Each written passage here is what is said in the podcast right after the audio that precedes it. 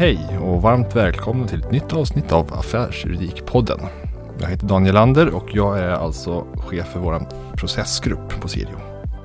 Idag ska vi prata om tvist i finansiering. Och det är måhända kanske inte en nyhet, inte ens i Sverige, men det är väl någonting som har kommit väldigt starkt på de senaste åren och kanske har fått sitt genombrott i Sverige nu på senaste tid. Det innebär också eh, ett litet nytt sätt att se på tvister. Ligger lite inbakat i det, kanske som ekonomiska tillgångar. Det kommer vi säkert att diskutera om snart. För med mig här i studion så har jag min kollega Karl-Axel Morvej från vår finansieringsgrupp, som är en riktig expert på finansiering och allt vad det heter. Men jag är också väldigt glad att välkomna Gustav Lejonhuvud, som verkligen kan de här sakerna. Han är nämligen från ett bolag som jobbar just med tvistig finansiering, Kapatens, med en liten trailblazer blazer får man nästan säga, i svensk eh, tvistig finansiering.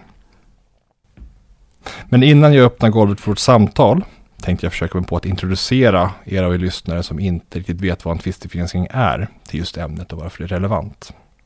Sen tänkte jag faktiskt be mina kollegor här inne att recensera min sammanfattning och se om jag missat någonting. Så det blir spännande eh, och lite läskigt. Men i, i sin kärna så handlar det om att processer och fatta beslut om att börja processa egentligen är ett ganska svårt och stort beslut att ta för ett företag. Även om man har goda utsikter att faktiskt vinna den här processen. Man har bra bevisläge, man har rätten på sin sida, avtalet på sin sida och så vidare. Så är det ändå ett svårt och tufft beslut att ta många gånger. Och det kommer ju sig av inte bara ett skäl utan flera olika skäl såklart. Dels för att det såklart är en stor arbetsinsats för bolaget. Även om man kopplar in advokater så innebär det att man måste jobba med processen ganska länge. Man kommer behöva ha människor tillgängliga för att prata med advokaterna. Kanske uppträda inför domstol eller skiljenämnd. Man kommer behöva ta handlingar. Ja, det är helt enkelt arbetskrävande att driva en process. Och sen som ni vet så tar det ju ganska lång tid att gå i mål med en process och verkligen liksom få domen eller få pengarna som är slutligt giltiga. Det kan ta flera år i domstol att få ett, en dom. Det kan ta lite tid i ett skiljeförfarande också. Avsevärt mindre men det tar ändå tid. Sen har vi det här med resultatet. Det är ju inte garanterat såklart. Det är alltid mer eller mindre osäkert. Det är ju som per definition i en tvist. Parterna tycker olika och det är ju inte så att man har att, att förfoga själv över hur det ska gå. Utan det gör ju nämnden eller domstolen. Men det kanske mest framträdande skälen till att man har, tycker att det är ett tufft beslut det är att varje process kräver ett ganska stort finansiellt engagemang. Du måste ju dels betala din ombud under tiden du processar. Du kanske måste plocka in experter. Så det kan vara ansträngande på likviditet. Och om man har otur och det går fel i domen, att det går åt fel håll helt enkelt, man förlorar, så har du att motpartens rättegångskostnader att betala också. Så det är helt enkelt ett finansiellt åtagande av, ja, ibland väldigt stor karaktär. Och det här kan ju innebära, och det är egentligen därför vi sitter här idag. Det här kan då innebära i sin förlängning att bolag, som i och för sig har ett bra krav, ett robust krav, väljer att ändå inte driva det. Kanske för att man inte har pengarna att eh, finansiera ombuden, likviditeten helt enkelt. Man kan inte göra det löpande. Eller för att man kanske inte vågar riskera den här kostnaden som finns på slutändan. Och då helt enkelt väljer att inte driva kraven. Eller ta en förlikning som inte är bra. Och den här sanningen gäller ju inte bara i Sverige utan det gäller ju som rent utanför Sveriges gränser också. Men ett av lösningarna till de här dilemmat som, som bolagen ställs inför med som finansiering är då finansiering just. Och det är någonting som fått fotfäste på den internationella marknaden skulle jag påstå. Nu får vi se om Gustav rättar mig. Men jag skulle säga att det var främst efter finanskrisen 2008. Då, då är det som börjar hända saker där. Och nu kan vi se det här intåget på svensk marknad egentligen. Senare år. På riktigt senare år. Det har funnits ett tag nu men det, det är liksom nu det börjar ta fart skulle jag påstå. Eh, och i sin kärna innebär det här tvistefinansieringen, eller third party funding som det kallas utomlands, eh, att en extern part går in och helt enkelt finansierar en process mot att man får en del av kakan, om det nu blir en kaka i slutändan. Eh, det innebär då också, till skillnad från att man tar ett lån, att det är beroende på utfallet av processen eh, om nu den här finansiären får en del av kakan eller inte alls. För det är ju inte så att man behöver betala tillbaka helt enkelt, utan finansiären tar en risk på utgången också. Och det här kan vara upplagt på lite olika sätt eh, och det kommer vi komma in på. Och det finns även lite olika aspekter på access to justice och vad man, man målar upp i för någonting. Men det är i alla fall i sin kärna vad det är för någonting. Eh, och det är därför vi är så glada att kunna ha med oss Gustav här inne i studion. Eh, som är en av grundarna till det som jag tror är kanske det första, eller det är en av de första Mm. helt svenska Första, ja. ja, första eh, finansieringsbolagen, det vill säga Kapatens. Hur skötte jag mig? Missade jag något centralt? Nej, jag tycker det lät jättebra. Ehm, det man kan säga egentligen ehm, om historiken är väl att eh, jag tror att egentligen det, det ursprunget internationellt har att göra med att det var eh, faktiskt förbjudet i de anglosaxiska länderna eh, tills för ungefär 15 år sedan. Eh, det fanns några gamla lagar från ja, långt tillbaka, flera hundra, tillbaka, flera hundra år tillbaka i tiden, som hette Champerty och Maintenance, som, som betydde att man inte fick finansiera andras tvister. Sen så togs de där lagarna bort. Eh, och det var, första landet var faktiskt Australien. Så där uppstod den första tvistefinansiären, eh, som hette IMF Bentham då. Sen så togs det där bort i England och så kom det till England och sen så har det nu kommit till USA också. Men i USA så finns det fortfarande delstater som har kvar de här lagarna, som inte har tagit bort dem än. Som förbjuder? Ja, så att, och varför uppstod det inte i, i Europa då, eller övriga Europa innan kan man ju fråga sig. Eh, och det har nog mycket att göra med att liksom, finansmarknaderna i, i de anglosaxiska länderna är mycket mer liksom, på tårna och eh, liksom, innovativa än, än traditionellt sett eh, liksom, kontinentala Europa. Men det har funnits tidigare aktörer även i Europa. Som, de kanske jobbade, det var en aktör som jobbade mycket med eh, regresskrav åt Lloyds syndikat Mhm. utomlands och sådär. Så började från den sidan. Och en, en annan aktör i, i Tyskland som kom med från försäkringsbranschen och rättsskyddsförsäkringar. Som, som tog det ett steg till och sådär. Så, att, så att det har funnits tidigare. Sen har det såklart funnits i Sverige eh, i liksom ad hoc situationer. Att, att det har varit eh, aktieägare eller eh, liksom, eh, externa parter som har finansierat en tvist för att det behövs. Ja, ja, ja. Till exempel liksom HQ var ju finansierat av en av liksom, extern part kan man ju säga. Eh, sen, så, sen så ju, kan man ju dra liknelser till vanliga styrelseförsäkringar till exempel. När en styrelse blir stämd så har ju försäkringsbolaget gått in och finansierat den tvisten. Och tar egentligen mycket mer kontroll än vad en normal liksom, tvistefinansieringslösning innebär. Men, men det är väl lite annorlunda egentligen. Men Det är ju en finansieringslösning som du säger som är ad hoc. Det är ju inte en Ja. affärsrörelse som bedrivs Precis. som det här är. Precis. Eh, Och eh, du satte också liksom fingret på spiken lite grann eh, i att tvistfinansiering som begreppet används, alltså litigation funding eller third party funding, innebär nästan alltid att det är så kallad non-recourse. Alltså att man inte får tillbaka pengarna om tvisten förloras. Och därför ser man helt andra liksom, avkastningskrav än, än vanlig liksom, lånefinansiering. mm. Det är liksom hela idén med finansieringen, att finansiären tar all risk i tvisten. Men jag, förlåt, jag är lite pepp på det här, eller intresserad av frågan. Varför förbjöd man det från början? Ansågs det omoraliskt liksom på, i, i, under medeltiden? Nej, men, Ja, alltså det var väl lite sådär, det, eh, det jag har läst om att det var typ några feodalherrar i England som eh, tröttnade på att, att man inte fick finansiera tvister mot varandra. Och så förbjöd man det. Som en sorts liksom eh, kontroll över Jaha, så, De gentlemen's, gentlemen's agreement klasserna. slippa. Ja, Jaha, okej. okej. Ja. Så att, eh, Så det hängde kvar där? Liksom. Mm. Okej. Ja, vi har lämnat feodalsamhället. Helt ja, enkelt. Det var precis, skönt. Precis.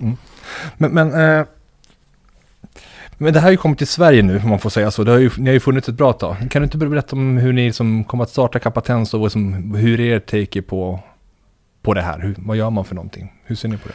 Um, nej, men jag har ju en bakgrund som, som advokat, Mm. liksom ni. Så eh, jag jobbade på en byrå. Vi hade en stor amerikansk hedgefond som klient som har investerat mycket i tvistfinansiering eh, tidigare. Och vi började prata om det helt enkelt, det Mm. nya fenomenet och sådär. Eh, jag har ju alltid varit, jag, jag kommer från liknande bakgrund som dig Karl-Axel. Så att jag, jag jobbade mycket med finansiering och sådär. Jag tyckte det var väldigt intressant.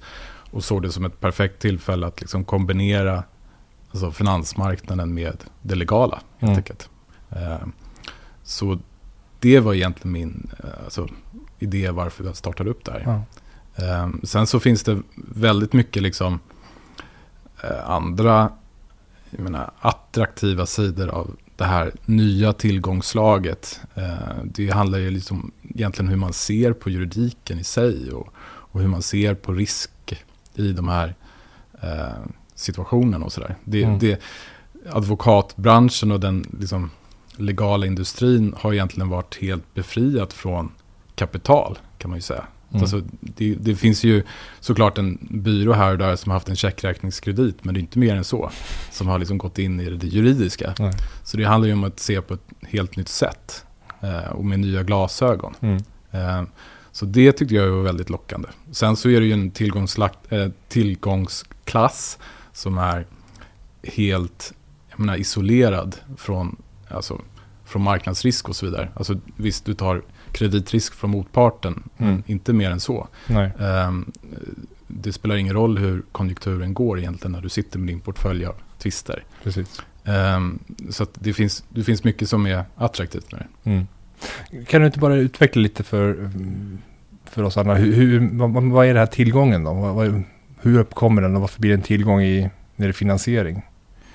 Um, nej men vi ser ju, det är som med alla typer av, så att säga, eh, framtida intäkter. Alltså du, du kan ju köpa optioner och terminer på allt möjligt. Mm. Ehm, du, kan, du kan hedga eller köpa försäkringar mot om det ska ske en orkan i liksom, eh, Karibien. Mm. Så att det, det finns ju i alla andra eh, tillgångsklasser där det finns en framtida intäkt och en risk att, att komma dit så finns det ju någon form av finansiering. Precis. Och det, det är ju ingen skillnad här egentligen. Det är, ingen, man, man, eh, det är många advokater där ute som, som tycker att det är lite läskigt att göra sannolikhetsbedömningar till exempel. Men Mm. det gör man ju i alla andra branscher. Och det är Mm. ju jättesvårt att göra sannolikhetsbedömningar om ett bolags intjäningsförmåga om fem år också. Ja, visst. Ehm, Men det, och det, det som är svårt i en tvist eh, är ju svårt just jag menar, i, i den relationen till tvisten och så vidare. Men den är ju ändå isolerad. Man behöver inte ta så mycket som yttre faktorer i, i, i sin bedömning egentligen. Så på det sättet är det ju bättre. Men såklart, det, är kanske- hög risk. Ja, precis. Sen kan man ju säga lite om den höga risken i sig. Alltså jag tror inte många klienter förstår egentligen hur hög risk det är att gå in i en process. Nej. Ehm, Jag skulle ju inte, jag skulle inte investera i en enskild tvist. Nej. Eh, Det skulle ju vara alldeles för hög risk. Ens med väldigt bra avkastning. Utan hela vår idé är ju att vi lägger den här risken i en portfölj av twister. Så att, så att vi blir bättre lämpade att ta den risken. Man kan sp- sprida helt enkelt. Ja, Mm. precis. Just det. Och det är ju inte, det är ingen skillnad mot andra branscher heller när man gör så. Nej. I, i högriskprodukter. Mm, precis. Men om vi ska liksom gå tillbaka till det här liksom hur, hur en tvistfinansiering ser ut, hur den är upplagd. Ehm, så ehm, vad är det som finansieras? Jag, jag sa ju att det var um, egentligen en egna ombudets kostnader. Det är, så, det, det är grundmodellen, eller hur? Ja, det är väl den stora delen av finansieringen. Mm. Sen så kostar ju experter ganska mycket också. Mm. Ehm, och de blir ju allt viktigare och viktigare, tror jag, Mm. också i tvister. Sen så är det väl oftast så att, att eh, den finansierade parten vill att vi ska täcka eh, motpartens kostnader vid förlust. Är det vanligt det? Det är vanligt att vi gör det. Det är Mm. inte alla, inte alla fall eh, när klienten tror väldigt starkt på sitt case så kanske de vill ta den kostnaden själv. Mm. Eh, men eh, eh, det är vanligt att det blir liksom en hel paket. Alltså. En paketlösning för både motparten och för egna kostnader helt enkelt. Precis. Ja, just det. Eh, har, har, du sett någon utveckling på det? Liksom att, har det blivit vanligt att man tar motpartens kostnader också vid förlust eller är, det- är, är det som vanligt? Um, Nja, det är väl, det är väl ehm, vanligt. Eh, Jag vet inte om det blir vanligare. Mm. Det har väl alltid varit liksom en stor del av hela Mm. eh, paketet i de jurisdiktioner där du har loser pays-regeln.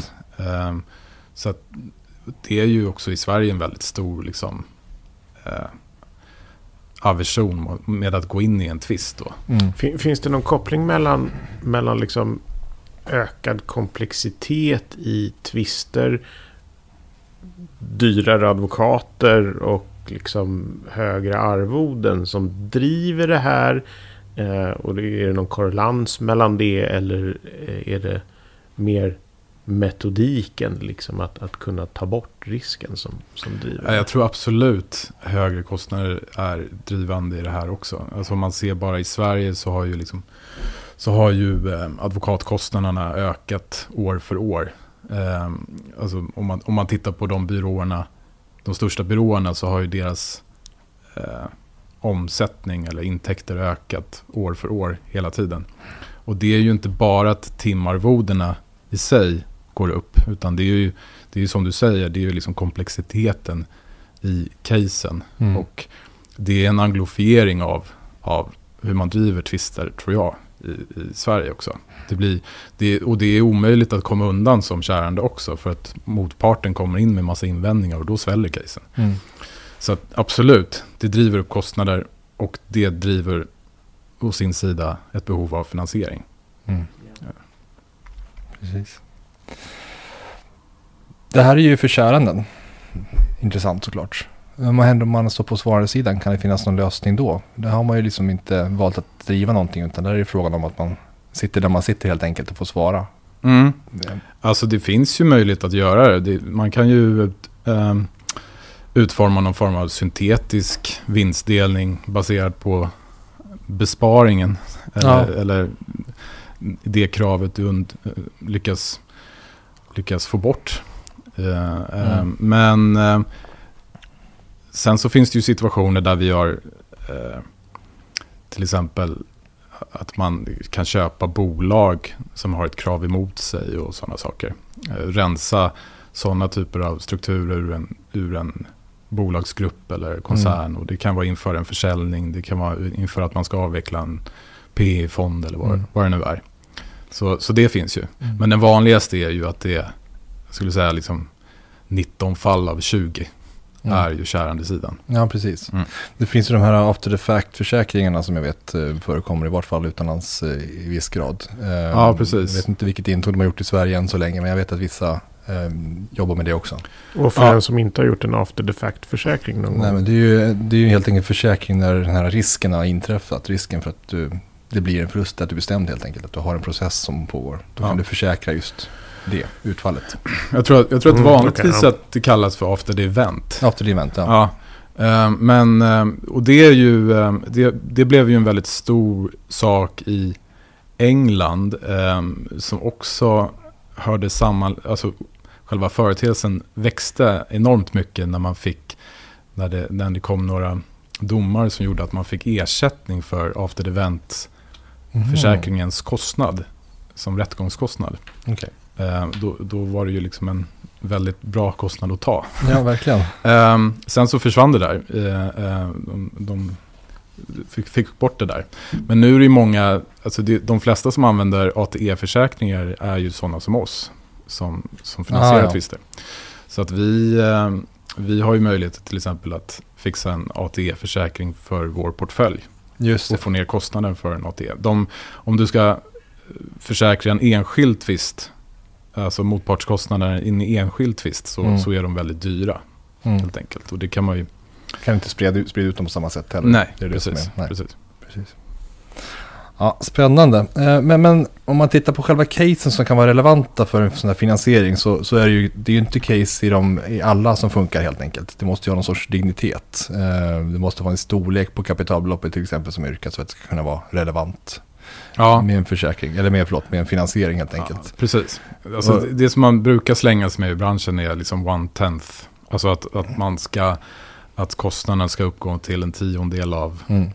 av det eh, yrkade beloppet, eller Mm. tvistebeloppet. Ehm, och det, det, alltså det är väl någonstans vi ligger också i, i men, men det beror ju helt på egentligen vad det är för typ av klient. Alltså kommer de ens driva det här kravet Mm. ändå. Ehm, det, det hela handlar ju om att vinstdelningen blir väldigt, tar upp en väldigt stor del av Ja. kakan. Så att säga. Ehm, och de, de flesta tvistefinansiärer vill ju att käranden ska ha merparten av kakan i slutändan. Mm. Men hur mycket brukar man... Om, Vad, vad är det normala skulle du säga liksom, på marknaden nu att man kan ta en finansiering på? Är det 20 miljoner eller måste ha kapitalbelopp eller vad, vad, vad ligger de ungefär? Jag tror att du, i Sverige kan du hitta någon finansiering från 10 miljoner uppåt. Mm. Ehm, Men de, de flesta tvisterna som, som finansieras är nog från 50 miljoner uppåt. Mm. Eh, och de stora internationella spelarna tittar inte på någonting under eh, 100 miljoner skulle jag säga. Nej, Ungefär. precis. Men det, kan, det där kan skilja sig lite grann också. Mm. Det är kanske inte jättevanligt i, i svenska processer att man har sådana stora. För vi har ju inte, eller kanske inte finns punitive damages på samma sätt som det finns i andra jurisdiktioner. Utan det här är ju fråga om skadeersättning helt enkelt. Mm. Ehm, så det är väl mindre sådana mål som finns i Sverige. Så jag tänker mig att man har en annan syn kanske på det som svenska, från det svenska perspektivet så att säga, på marknaden. Ja, precis. Alltså vi, vi tittar ju även på lite mindre tvister såklart. Mm. Ehm, det är också så här, om man tar de stora miljardtvisterna, eh, då finns det ju, dels har vi ju konkurrens, konkurrens eh, i de tvisterna med, med de större aktörerna. Mm. Och dels tenderar de ju att ta väldigt lång tid, Ja. alla de där tvisterna. Precis. Så att, så att, ehm, och där kan vi ju prata om, om tvister som sväller i omfattning. Och hur, hur ser ni på tidsaspekten på det? Ja, vi, det, egentligen så räknar vi hela vår modell efter tidsaspekten och sådär. Så att det, är därför, det är därför också vinstandelen normalt sett räknas upp över tid och sådär. Så vi räknar mer på IRR än på ROI, kan man säga. Just det. Ehm, det är intressant också att fundera på vilka som är de som söker er hjälp. Eh, är det de som inte har pengar eller de som vill liksom lägga om till en tillgång? Ser det på mer det sättet? Eller vad, vad, är, vad är det vanligaste skulle du säga? Vi har ehm, två typer av klienter kan man säga. Mm. Det ena är eh, vad vi kallar access to justice-klienterna. Mm. som inte skulle driva den där tvisten eh, med mindre att de hade finansiering. Mm. Eh, och den andra typen av klient, klienter är vad vi kallar riskklienter. Som, som köper egentligen, eh, vill, vill få bort risken för tvisten. Och det kan ju, det, de klienterna har pengar att driva eh, tvisten men vill av olika skäl inte ha den där risken. Och det kan vara massa olika skäl som man inte tänker på. Utan det kan ju vara att man är inne i, i en försäljning, alltså man är inne i lånefinansiering, man förhandlar med långivare, man får bättre ränta om man inte har några tvister. Mm. Det kan vara eh, liksom renommé, det kan vara liksom personliga saker inne i, i, i bolaget som gör att det där är någonting som någon inte vill befatta sig med för att det Mm. hade någon, med någon annan person att göra och sådär. Mm. Så det kan vara alla möjliga skäl. Ehm, så att, och vi ser väl att de flesta klienterna vi har inledningsvis nu under de här första tre åren har varit Access to Justice-klienter. Ehm, och det är ju jättesvårt att se hur många tvister det finns av dem, för de syns ju ingenstans. Det, de blir ju inte av Nej. om inte vi kommer in och finansierar dem. Mm. När det gäller den andra kategorin, eh, kategorin så har vi sett att den har svällt. Alltså den har kommit den, de, det senaste året. Och, och vi får helt andra typer av klienter nu som kommer och frågar oss om finansiering än vad vi fick i början. Just det. Så att det, det, och och det är väl också en, en, en trend som man har sett utomlands också. Alltså, jag tror Burford som är de största spelarna på marknaden har frågat, eh, gjort en del marknadsundersökningar och då har det visat sig att eh, 60-70% av storbolag har använt sig av tvistefinansiering och så vidare. Mm. Så det har, och vissa storbolag i Sverige har även haft eh, med tvistefinansiering att göra. Mm. Precis. Det, är lite intressant, dels det här med access justice som jag tycker är häftigt som vi ska prata om. Men, men jag tycker det här är intressant med också, för att jag sa i början att har du en process så krävs det ganska mycket av dig som företag för att liksom förse ombuden med bevisning och liksom underhålla processen. Det är ganska mycket arbete. Mm. Ser man någon skillnad, skulle du säga, eh, på de som är riskklienter som egentligen vill få bort det från sitt bord kontra de som är justice-klienter som egentligen inte kan driva det annars, kanske mer, alltså engagemangsnivån. Kan man Ja, alltså det beror ju på lite vad det är för typ av krav. Vi har ju, vi har ju möjlighet, till skillnad från många andra eh, tvistfinansiärer, att även köpa krav. Alltså, Mm. Och då, då bedriver vi någon form av inkassoverksamhet. Vi har ett inkassotillstånd till exempel. Mm. Och då när vi köper krav, då, då är det ju vi som är käranden och då, de kraven är ju oftast enkla, ska ju of- oftast inte kräva så mycket inblandning av, Nej. av eh, den som vi köper den av såklart. Men det är inte alltid det är så. Nej. Utan när det krävs inblandning, ja då är det egentligen ingen skillnad mot om man har en tvistefinansiering eller inte. Nej. Det man märker är ju att i de casen som vi har finansierat nu, att det blir faktiskt en ganska eh, mer avslappnad relation mellan klient och ombud. Just Så klienten blir lite mer avslappnad i att de har inte den här överhängande stressen med finansieringen och att det kostar pengar. Nej. Utan de kan bara fokusera på sitt krav och ta fram den information de behöver. Mm. De kan i Ja. princip pro- professionalisera liksom sin view på processen istället, Ja men precis. Och, istället för att ta den personligt. Liksom. Mm. precis. Och det kan ju skapa väldigt mycket stress internt om man, om man känner att oj nu har advokatbyrån här eh, tre stycken biträdande jurister som ska sitta och gräva i våra, vad kostar det? Eh, Mm. låt oss göra det själva. Och så blir det varken hackat eller malet. Medan om man har de här tre biträdande juristerna från byrån så Mm. Då är, då är man ju mycket mer avslappnad. Mm. Och så vet de också att vi sitter med samma incitament som dem. Mm. För vi har satsat pengar på deras tvist och vi vill göra det bästa av den. Och sen även den här oron kan jag tänka mig, som, eller den vet jag att den som finns där såklart. Vad händer om det går snett? Vad händer då Mm. eh, med, liksom, med bolaget? Eh, Precis. som inte finns på samma sätt såklart. Den finns ju men eh, finns inte på samma sätt i en finansieringslösning. Ja, intressant. Men eh, när vi pratade om det här lite innan så, så nämnde vi Access to Justice och vi har även pratat om nu. Och jag vet att eh, jag, du verkar ju... Du är taggad på den. Eller hur? Nej, men jag, Den är ju häftig. Men jag tycker det, det, finns ju någon, det finns ju någonting eh, djupt sympatiskt i att, i att bereda möjlighet för någon finansiellt svag att ändå kunna liksom approacha en, en, en finansiellt stark motpart eh, i, i ett sånt här i en sån situation där, där man många istället får folda. Ehm, så ja, det är väl mer min kanske mer Mm. filosofiska syn på, Mm. på saken.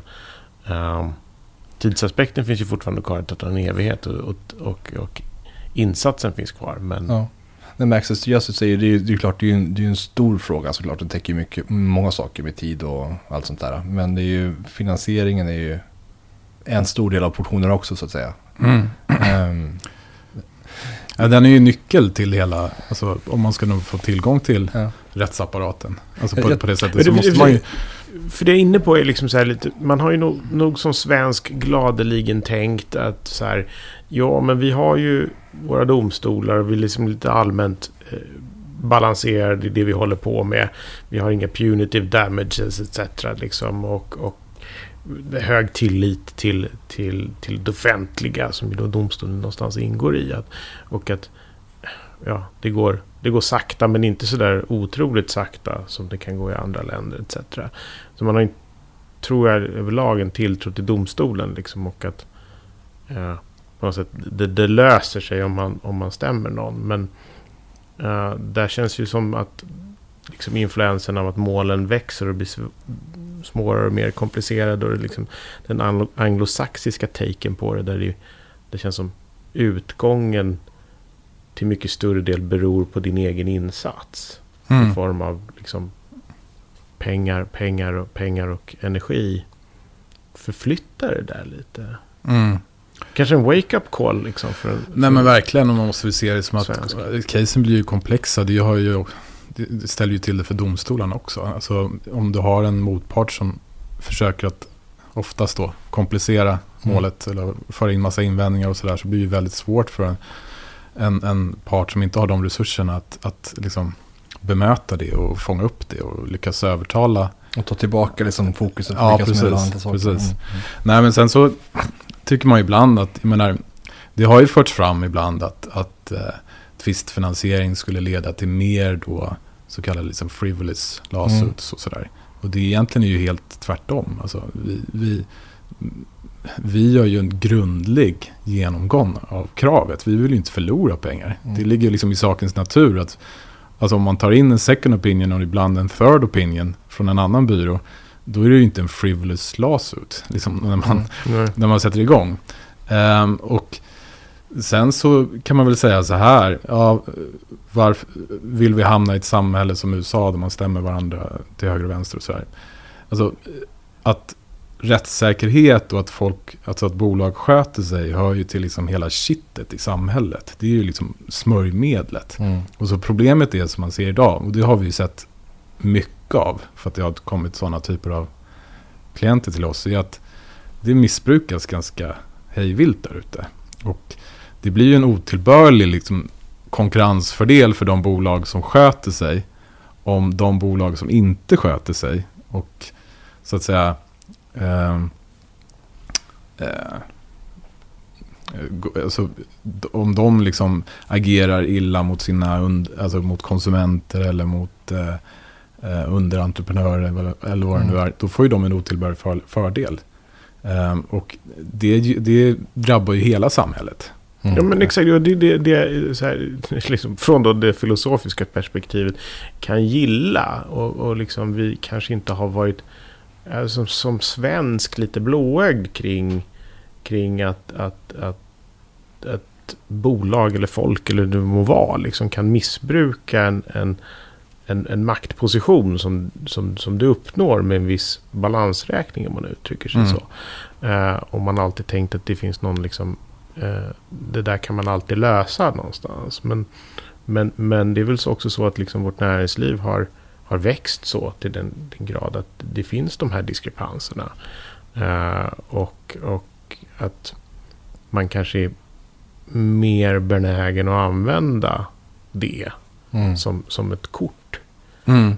Ehm, Nej men precis, och det har ju lite med den här svenska självbilden också att göra. ja, Den, den upplevda eh, godheten i, i Ja. alla svenskar. Ja. Men, men eh, det har man ju sett. Det har väl, den, den har väl kanske fått sin törn på senare tid när det har kommit en del. Eh, jag menar, böter från USA nu senast idag. Mm. Alltså, eller, eller igår. Eh, eller att det är svenska bolag som har varit inblandade i karteller etc. Mm. Och sådär. Det, det är ju någonting som, som svenskar kanske i gemen, gemen inte tror att svenska bolag håller på med. Nej. Men, men så är det ju. Nej, och liksom, vi tar sällan liksom ett... Som svensk tror jag sällan man tar perspektivet liksom från den lille mannen om man uttrycker sig så. Liksom. Utan vi, vi, har, vi har ju liksom ett kollektivistiskt perspektiv i hur vi ser på saker. Eh, och och, och då, då tänker man nog kanske inte i termer av access to justice. Men inte Mm. utgår från att det är ett problem att en enskild person eller ett litet bolag eller vad det nu må vara, en svagare part, kan ha problem att, att göra sin rätt gällande. Eh, utan du tror på liksom det kollektivistiska. Alltså det är nästan portföljtänk nästan på Mm. rättvisa. Liksom, att det jämnar ut sig i det stora hela.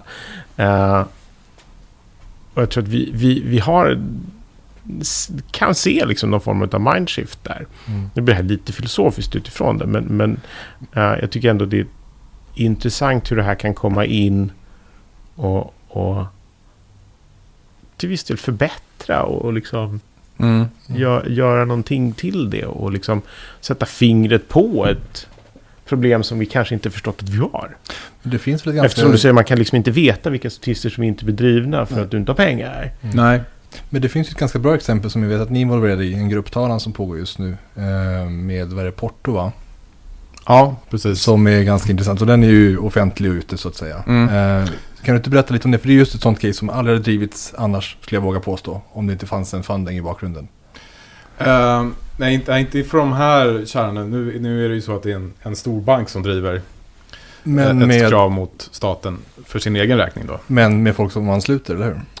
Ehm, men precis, vi har ju gått ut till övriga som också blivit drabbade av det där. Eh, och det handlar om att staten, eh, det, det är ju ganska komplicerat då, men, men om, man, om man kör hisspitchen så, Ja, kör hisspitchen. så så är det att eh, staten då, menar vi, har tagit ut moms på posttjänster, alltså frimärken eh, och porto, Mm. eh, som de inte bör ha gjort enligt UF-fördraget. Så det handlar egentligen om en, en, en clash mellan nationell lagstiftning och EU-lagstiftning. Som väl är bekräftad av eh, EU-myndigheterna, va? om jag inte missminner mig. Eller? Eh, ja, precis. eh, ehm, det har i alla fall varit uttalanden i den linjen. Och sådär. Mm. Så att, alltså det, det, det, det är ju rätt komplicerade Ja, frågor, så förstår. att det är inte alla frågor som är bekräftade. Så. Men, men, men eh, det handlar om eh, att det är ju jätteprocesser att driva. Alltså, och I det gruppkravet så har vi ju liksom eh, banker och Mm. fondbolag och allt möjligt med. De aktörerna hade ju inte varit med i ett gruppkrav för tre år sedan. Nej men jag tänker mig så, liksom att det handlar ju om att många drabbas av en, nu, nu är det här jättegammalt exempel, kanske inte passar in här, men, men det på något sätt liknar det, det här med som att, jag vet inte om det stämmer inte, om det är en urban legend, men att Yellow Cab tog ut någon öre för mycket liksom, och det vart jättemycket pengar för dem, men de som förlorade pengarna, de förlorade ett öre, så det är en cent då. Eh, så det var ingen idé, så därför var det intressant att köra en, en, group action helt Mm. enkelt, och köra liksom för alla, och då kunde man sluta sig an till det här. Ja, Och då stoppar man det beteendet som var felaktigt Mm. i det fallet Yellow Cab då, eller vad det var. Var Nej, men eh, jag har ett exempel rent idag. Liksom. Alltså, vi, det finns ett stort eh, eh, class action i, i England som handlar om Mastercard. Mm. Och tagit ut eh, avgift, avgifter mot sina konsumenter som de inte fått göra. Mm. Och i England så har de ett så kallat opt-out system när det gäller grupprättegångar. Det är att du kan formera en, en class action, eller ett grupprättegång, ehm, där man måste aktivt välja att inte vara med. Mm. Istället för att man måste välja att vara med. Som i Sverige. Ja, och det, det un- underlättar, eller det är nästan en förutsättning om du ska driva, eh, driva de här stora class actions, att du kan liksom formera gruppen innan och, så, eh, och få med alla på en gång. Mm. Men jag menar, det som Mastercard, nu vill jag inte, jag inte titta på det, men det, det, det är ju inte osannolikt att något kortföretag, inga namn nämnda, agerar på samma sätt på den nordiska marknaden. Mm. Det är ju ett globalt företag som Mm. håller på med liksom, massa avgifter och grejer. Allt möjligt. Men det, i Sverige hade det ju inte varit möjligt att driva det. Nej. Så att, så att, Medan engelska konsumenter då, 44 miljoner är ju med i det gruppkravet. Stämmer då på flera miljarder och får tillbaka eh, några hundringar. Mm. Det har ju inte svenskar möjlighet till. Nej. Medan man i Norge hade kunnat driva ett sånt krav till exempel. De har ju ett opt-out system. Mm. Mm. system för mindre krav. Och Mm. även i Danmark så har man det också. Så det är ju det är ju så här. och jag tror att det handlar också som. eh, Ska vi.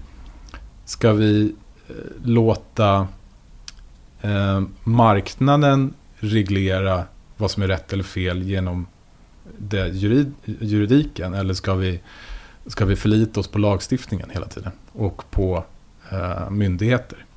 Och jag, jag tror att i Sverige har vi kört väldigt hårt på myndigheter och lagstiftning. Mm. Men i den här komplexa världen, så jag tycker inte det räcker till. Jag tycker, jag tycker vi fortfarande ska ha det systemet vi har, men det ska även finnas möjlighet att driva alltså, eh, krav. Alltså stora gruppkrav eller liksom access to justice. Och liksom försöka skjuta in det mer i rätt riktning på det sättet också. Ja, det är superspännande.